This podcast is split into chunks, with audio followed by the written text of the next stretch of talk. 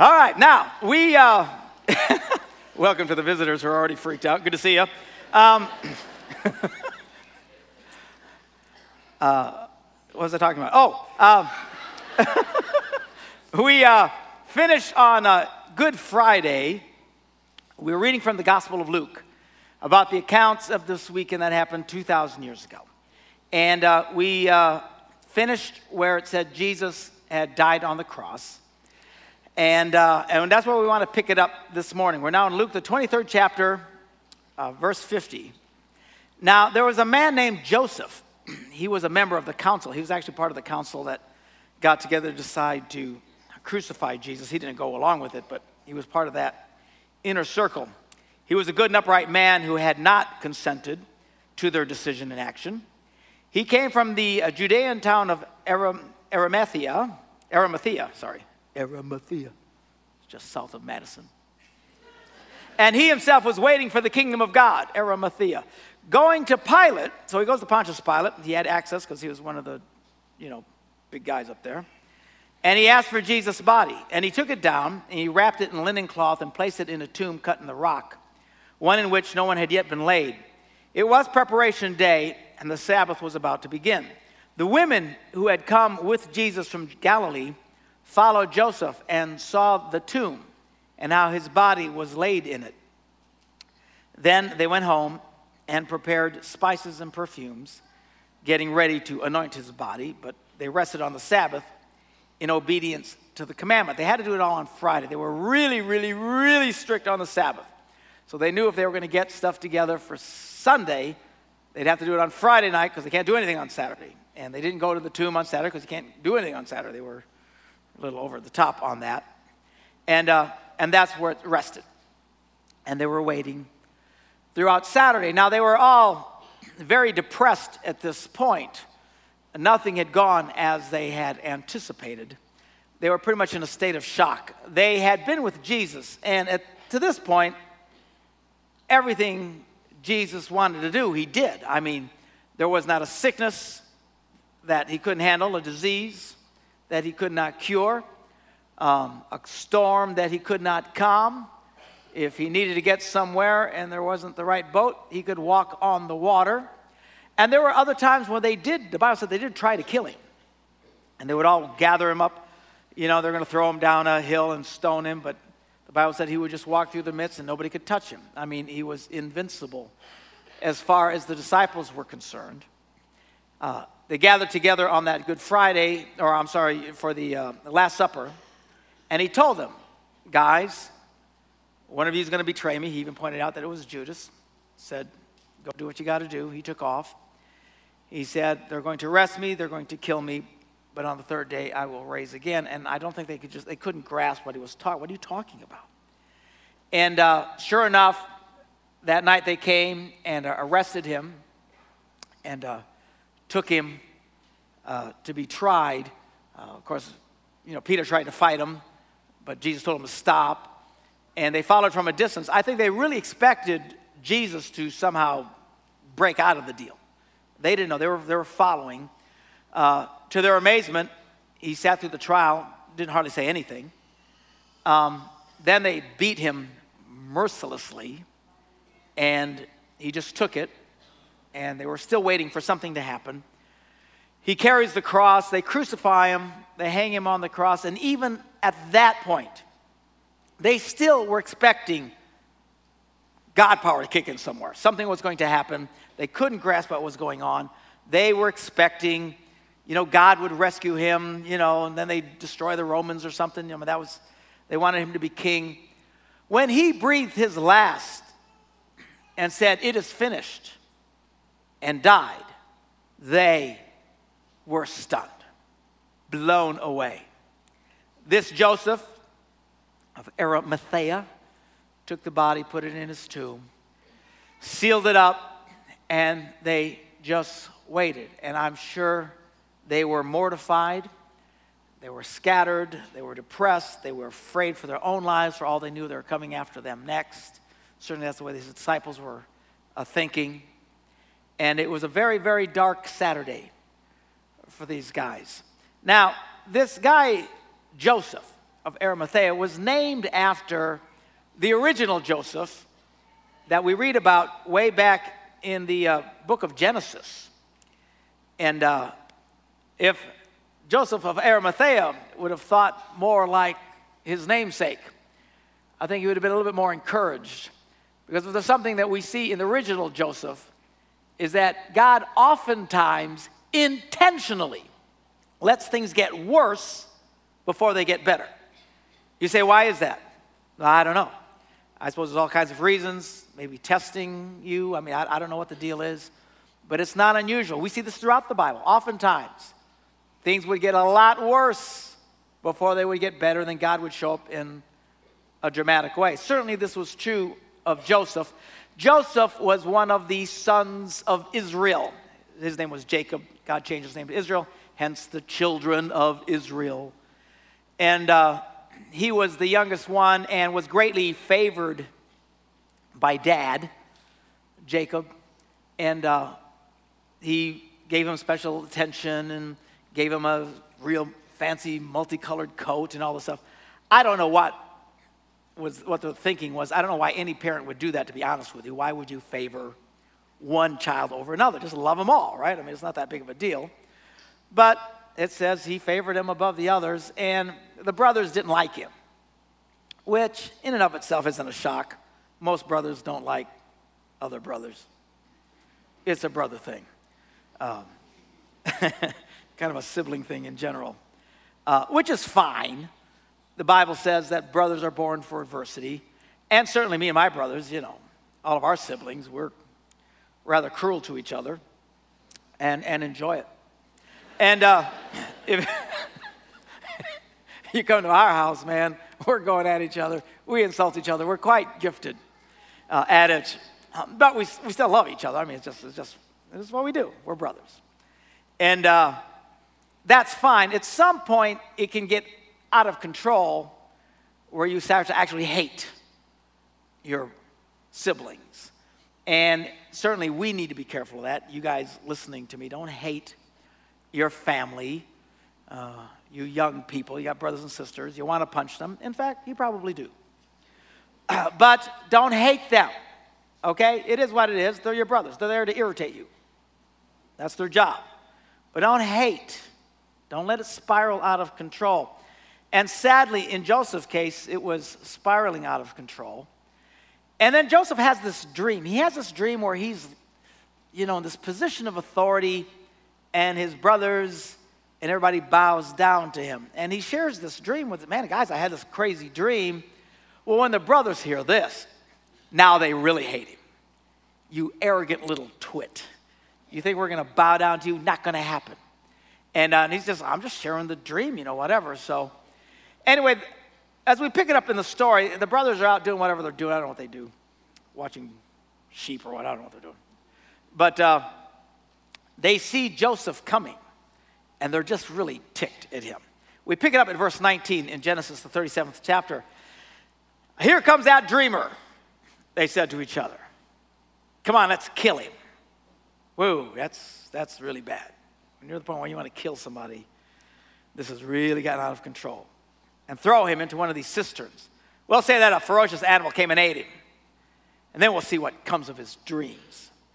Well, Reuben, who was the older, he heard this. He tried to rescue him from their hands by changing the scenario. He said, Listen, don't, don't take his life. Don't show, shed any blood. Just throw him in the cistern, but don't lay a hand on him. Well, his plan was to come back and rescue him later and, and take him back uh, to his father. So that was the original plan that Reuben had. So he's trying to change the direction. So uh, when Joseph came to his brothers, he just, you know, come, hey guys, what's happening? You know. And they take him and they strip him of his robe, the ornate robe he was wearing, and they took him and threw him into this empty well, the cistern. It was empty, there was no water in it. Uh, as they sat down to eat their meal, these guys are cold, man. Let's throw them in a pit and let's have a sandwich. And uh, so they're chilling out, eating. And uh, um, as they looked up, they saw this caravan of Ishmaelites coming, you know, from Gilead. They're on their camels, you know, And they, and they took, I don't know if they were doing that, but it works for me. And uh, they, they took him and threw him into the cistern. Oh, wait, wait, I, missed, I jumped. Oh, no, no, where were we? Oh, their camels were loaded with spices, balm, and myrrh, and they were on their way to take him down to Egypt so they could walk like an Egyptian. And so Judah says, Yo, wait a minute, wait a minute, let's change the plan. Let's make this a business proposition. What are we going to gain if we kill him and cover up his blood? I got a better idea. Let's sell him. Ha ha! We'll get some cash out of the little twit. So, we'll sell him to the Ishmaelites. We won't lay our hands on him. After all, he is our brother. Well, the love is overwhelming at this point. And the brother said, Okay, okay, let's do that. Let's sell him. So, when the Midianite merchants came by, his brothers pulled Joseph out of the cistern and sold him to the Ishmaelites for 20 shekels of silver, and then they took him to Egypt. Not exactly what Joseph had planned. Now, I don't know what Joseph's thinking at this point is. Is he relieved that he's getting sold? I mean, because he thought maybe they're going to kill me. Um, is he screaming and yelling? What are you guys doing? That's what I'd be doing. I mean, obviously, they're not listening to anything he's doing. And now he is a slave, sold into slavery on his way to Egypt. Life is not going the way he had planned. I know what happened to the dream. What about the dream? I'm supposed to be in a great position here, and people bowing down to me. What is going on here? Where is God? Why isn't God intervening? I'll tell you why. Because sometimes God lets things get a lot worse before they get better. See if He'll test us to see what we do with it. Well, Joseph, if he'd have been like a lot of us, would have just whined, complained, bellyached, cried, and moaned. But he didn't do that. He decided to make the best of the situation. Now, Joseph, the next verse says, was taken down to Egypt, and then Potiphar, an Egyptian, who was one of Pharaoh's officials, the captain of the guard, bought him from the Ishmaelites who had uh, taken him there. Joseph makes a decision you know, if I'm going to be a slave, I'm going to be the best slave I can be. I am going to bloom where I am planted, even if I'm planted in the mud. I am going to bloom. And he starts working hard. And he becomes the best slave that Potiphar ever had. And Potiphar was so impressed with his abilities as a servant that he decides to make him the top slave. I mean, if you're going to be a slave, might as well be the top one, right? So we read in verse 6 So Potiphar left everything he had in Joseph's care. With Joseph in charge, Potiphar did not concern himself with anything except the food he ate. My kind of man. Now, the next words are very interesting. It says, Now Joseph was a good looking boy, well built, muy guapo, very handsome. He looked like Jose, the Latin pool boy. and after a while, Potiphar's wife noticed the good looking boy. And then she said to him, Oye, chico, ven acá. A lot of people don't know Egyptians spoke Spanish. Little known fact. Well, he said, No, no, no, no, lady, leave me alone. Okay, look, I got a good gig here. With me in charge, my master does not concern himself with anything in the house. Everything he owns, he is entrusted to my care. He backed away from the lady, but she wouldn't give up. She kept hitting on the boy. Well, in verse 11, it says, One day he went into the house to attend to his duties. Sadly, he was the only one there. None of the household servants was inside. She grabs him by his cloak and said, Come to bed with me. But he left his cloak in her hand and ran out of the house. Good listen, lesson here for those of you, young people. Do not try to reason with temptation. Run. Just run. Get away. You know, the Bible says we're supposed to pray that we don't fall into temptation. Pray that you don't fall into temptation. The Lord's Prayer, deliver us from evil. This whole thing's about praying not to fall into temptation. Do you know why you're supposed to pray not to fall into temptation? Because when you fall into temptation, any of us are capable of anything given the right circumstances. It's true.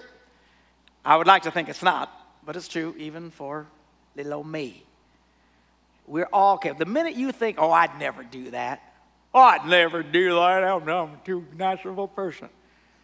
That's about the time you would do something like that. The Bible says, be careful. When you think you stand, that's when you're going to fall. Pride comes before a fall.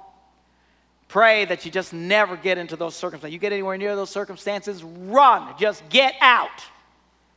And that's what Joseph did to his credit. But she got so ticked. Women can get really ticked. Just saying. And she got really mad. And she felt spurned. How dare he spurn me? So she comes up with a story that he tried to rape her. See, I got his cloak here. And she goes to Potiphar and says, he, this Latin pool boy here tried to rape me. And when his master heard the story, his wife told him, and it was just a story, verse 19.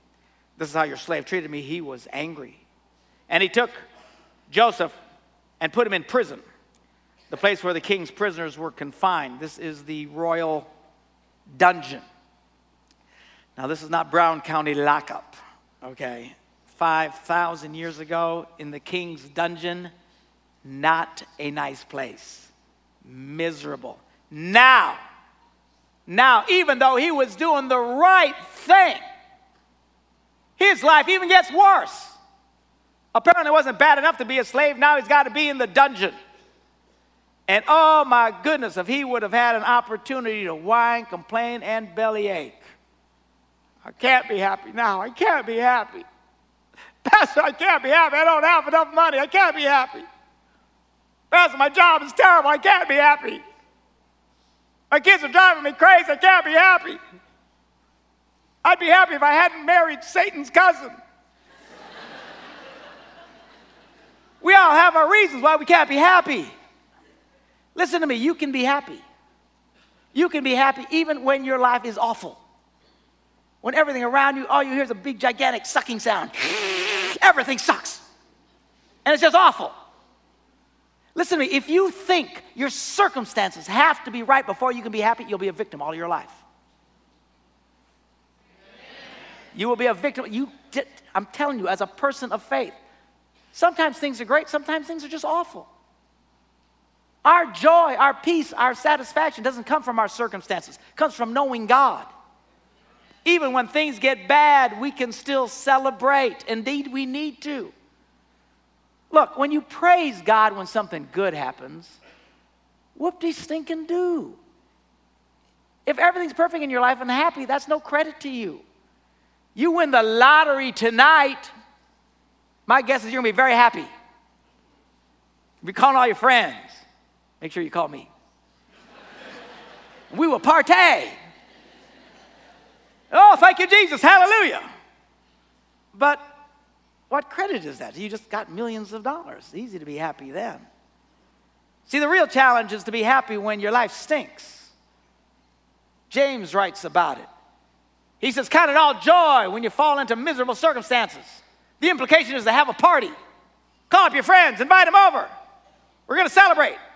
Really, what for? My life sucks. When you can celebrate when things are bad and still be happy, that's when God shows up. That's what Joseph knew. And he starts to celebrate. He says, Well, if I'm going to be in the dungeon and I'm going to be a prisoner, I'm going to be the best prisoner I can be. And it says that while Joseph was in the prison, the Lord was with him and he showed him great kindness, granted him favor in the eyes of the prison warden. And we find out, in fact, that he does become the head prisoner. If you're going to be the prisoner, be on top. But weeks turn into months, months turn into years, and he's stuck in this awful place. I'm sure it smells horribly, eau de caca everywhere. It's thousands of years ago in a dungeon. It's an awful, horrid, smelly, disgusting, and who knows what he saw and heard. When the Pharaoh arrested you and threw you into his dungeon, it was not for R&R. It was for torture, death, punishment. And he's exposed to this month after month after month, one year, two years. Where is God? What happened to the vision? What's going on? Well, the Bible tells us that one day Pharaoh has this dream, and it just is such a strong, powerful dream. And he knows it means something, but he doesn't know what it means.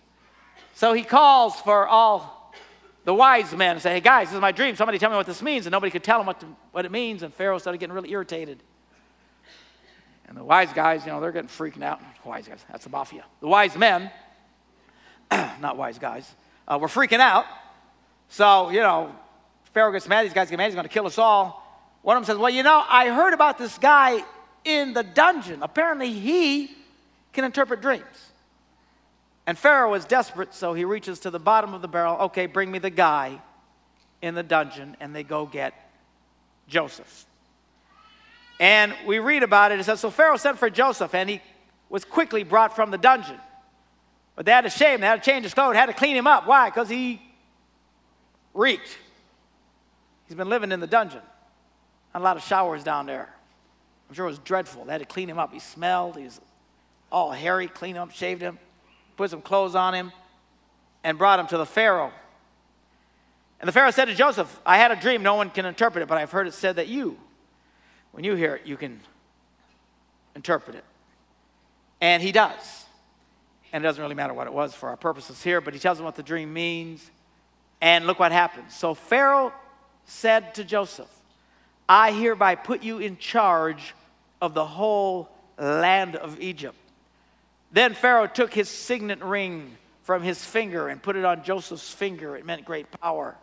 And he dressed him in robes of fine linen and put a gold chain around his neck. And he had him ride in a chariot as his second command. He becomes the second most powerful man in the world. And he had people run in front of him as he rode in his chariot Make way, make way! Here comes Joseph. Thus, he put him in charge of the whole land of Egypt. And he did it in a day. Say, Pastor, what about my circumstance? What's going to happen? Don't lose heart. Well, what's going to change? I don't know, but when it changes, it can change like that. Joseph woke up that morning in a dungeon. And by the end of that day, he's the second most powerful man in the world. Gold around his neck, he looked like Snoop Doggy Dogg. He had it all going for him, and it all happened in a day, one day, in the morning, living in misery. By the end of the day, the second richest, most powerful man in the world. And sure enough, Soon thereafter, his brothers come to Egypt. They don't recognize him and they bow down before him. One thing is clear oftentimes God lets things get worse before they get better. Certainly, Joseph saw that. And if Joseph of Arimathea would have reflected on that, maybe he would not have lost heart. But here they are again on that dreadful Saturday, waiting, waiting, waiting, and discouraged. Why did God let Jesus be crucified? They didn't understand it at the time. Well, we pick it up in Luke, the 24th chapter, verse 1. On the first day of the week, very early in the morning, the women took the spices they had prepared on Friday and they went to the tomb. They found the stone rolled away from the tomb. But when they entered, they did not find the body of the Lord Jesus. And while they were wondering about this, suddenly two men in clothes that gleamed like lightning, maybe even wearing blue suede shoes. If I was an angel, that's what I'd pick. And in their fright, the women bowed to their faces to the ground, and the men said, Why are you looking for the living among the dead? He is not here he has risen, and it begins. And they go and they tell the disciples. Soon Jesus reveals himself to the disciples. He enters heaven. They go into all the world and they start preaching this message that we are still preaching this very morning that nothing is impossible with God. No matter what your circumstances, even death itself is no hindrance to God. God can do anything. That's the message of Easter. Even your circumstances, though they might look hopeless, do not lose hope. Say, Pastor, I'm suffering. I understand. But don't, hope, don't lose hope. And don't, you know, it's oftentimes as pastors, people will come to us and we encourage them and they just keep fighting. So, well, but you can't because this is, and yeah, but this happened, and, but you don't understand that, and this is horrible, and it's, oh, this is horrible. And it's like they fight trying to have hope. Don't fight having hope. Trust God. Celebrate His goodness, even when things are bad, because it's when you celebrate when things are bad that God shows up and starts changing your circumstances. If you could just learn that one lesson, I promise you, listening to me right now, it would change your life. We are too much servants to our circumstances. And if you become a servant to your circumstance, you'll be a victim all your life. We've got to learn as people of faith. Praise God when things are good, but even when things are worse, praise Him even louder. Be strong. Don't hope. Don't, don't lose hope. Don't give up. Hang in there. What's the worst that can happen to you? You die and you go to heaven. You win no matter what.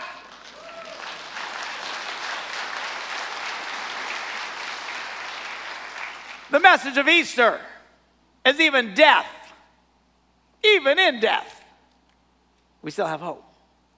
We never lose. We have a God who can do anything.